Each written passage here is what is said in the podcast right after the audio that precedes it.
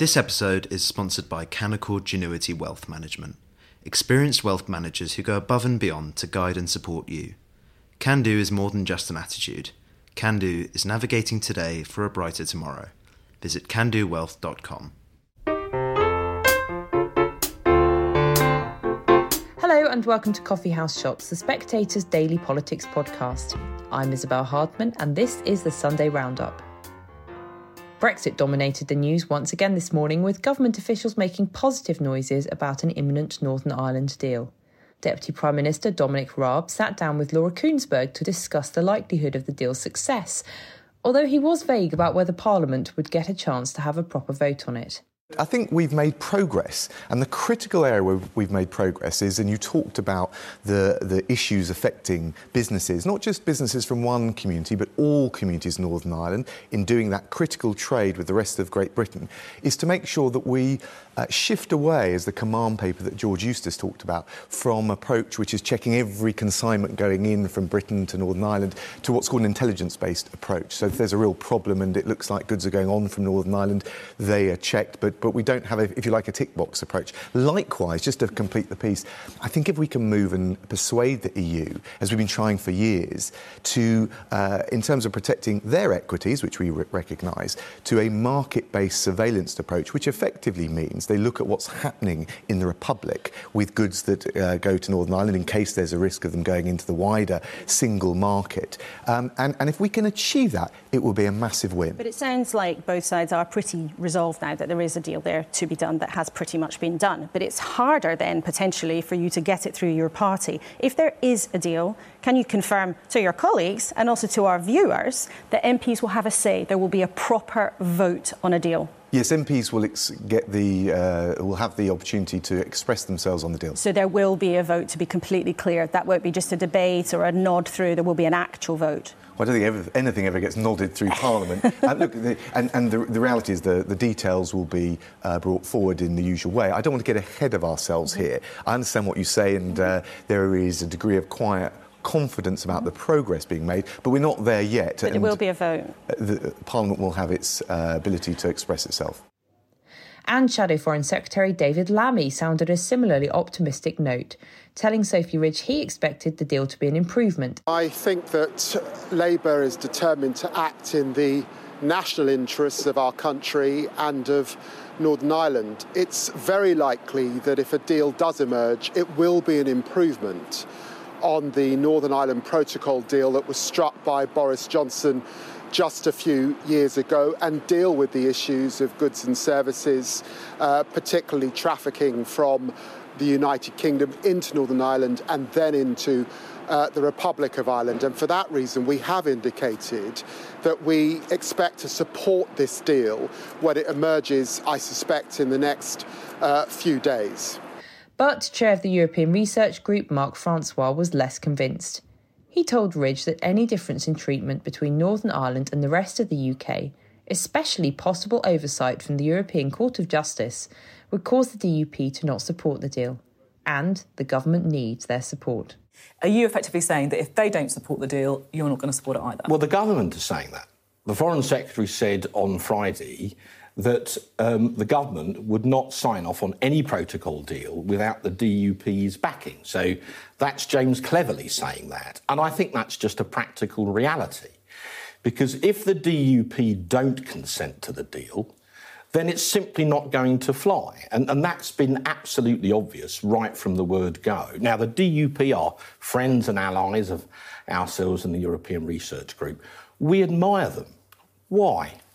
When a lot of these people went into politics, you know, some decades ago, they did that knowing that their lives might be under threat from the Provisional IRA, one of the most ruthless terrorist organisations in the world. I mean, so you, none of your viewers, I'm sure, had to look under their car uh, before they went to work in the week. But the people in the DUP had to do that every day for many years but they went to work anyway. So the point is, these people won't be bullied by anybody.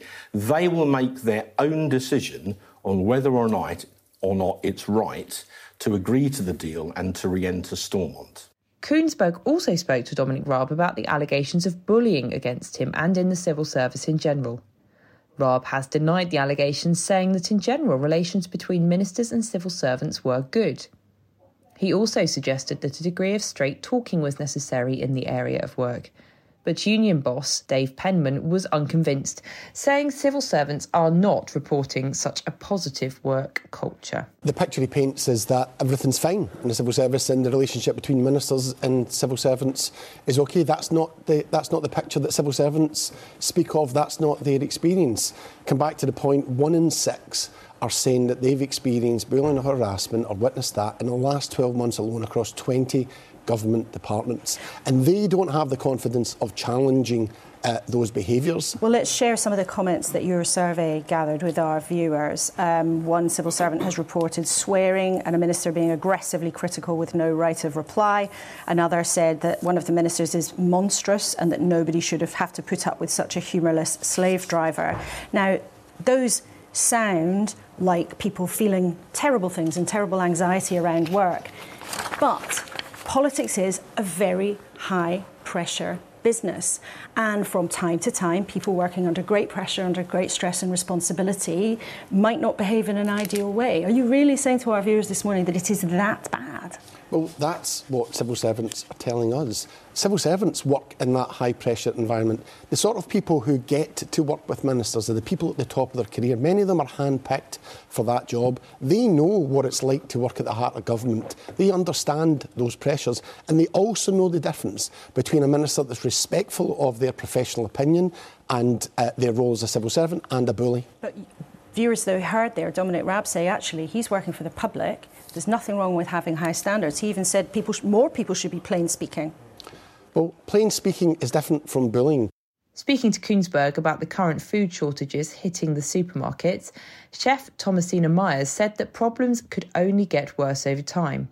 She said the food system was rife with insecurities and that an overhaul was needed to protect against problems caused by climate change and a lack of biodiversity. Well, I think the main problem is the empty shelves. I mean, we, we, it seems to be a massive surprise to us all that they're empty, but no one's really admitting that our current food system is completely broken. Broken? Yeah, I, there's a propaganda that the food system somehow miraculously provided cheap food for all. But the very system which it depends is rife with, with insecurities, whether it's to do with climate, biodiversity, or public health. So I mentioned public health mm-hmm. and how much it's costing the taxpayer but it's also killing people now. The food we eat, diet-related disease, is killing people more than smoking or, or alcohol, and no one is really addressing that.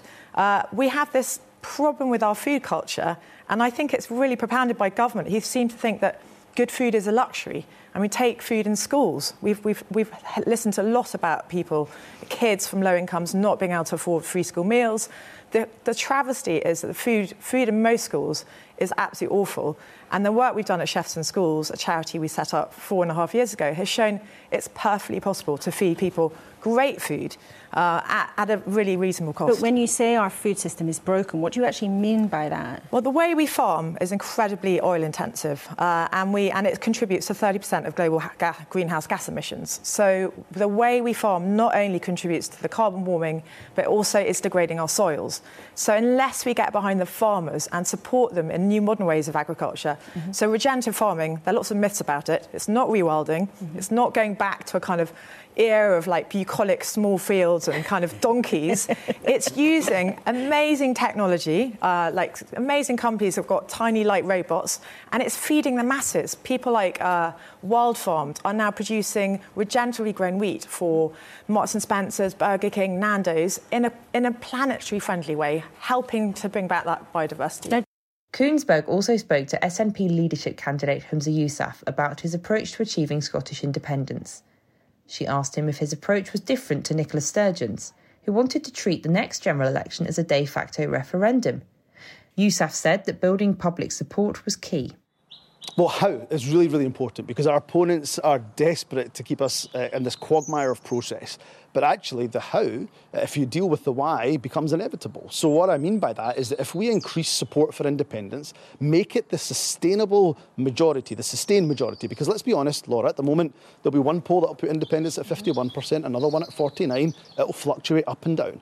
But if we create the sustained, settled will, the majority of people supporting independence, then of course those political obstacles that are put in the way by our opposition, they will crumble. So in that terms is of a the how, the gradual process approach, is and that very is important. different then to what Nicola Sturgeon wanted, which was to treat the next general election as if it was a de facto referendum. So we're nearly out of time, but are you dropping the idea of the next election being treated as a referendum? Well, I'm not, I'm not wedded to the idea of a general election as a de facto referendum, but let me be clear. Every single election that the SNP fights under my leadership will be about the issue of independence. But I think it's right that we energise the membership, uh, that we bring them together, that we have a series of discussions about what the route should be forward, and the leadership should act on that collective mandate. But let's not wait for a date, let's not wait for that process. Let's get out there, chap every door, pound every pavement, look people in the whites of their eyes, and tell them why they need independence now. And if we get that settled, sustained majority, uh, then independence will absolutely be inevitable. And finally, in an interview with Sophy Ridge, US Senator Bernie Sanders was asked to weigh in on the issue of Scottish independence, amusingly asking Ridge for secrecy and claiming he was no expert, but that he thought the people of Scotland should be allowed the opportunity if they wanted. There is one constitutional issue in the UK that I'm really interested genuinely to know what your opinion is on it, and that's Scottish independence. Look, it might be something that you haven't given much thought to, but over here it's such a live debate because, of course, we're looking for a new uh, leader of the Scottish National Party. And one of the arguments is that, look, Scotland tends to tack more left politically. They've obviously had a Conservative uh, government in Westminster for over a decade. What, what's your instinct on it? What's your gut say?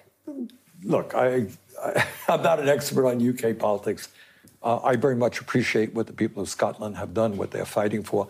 And my, you know, initial thought, not being an expert, mm-hmm. they want to go their own way, they should be allowed to. So you think they should at least have the opportunity to to that would seem say. to me.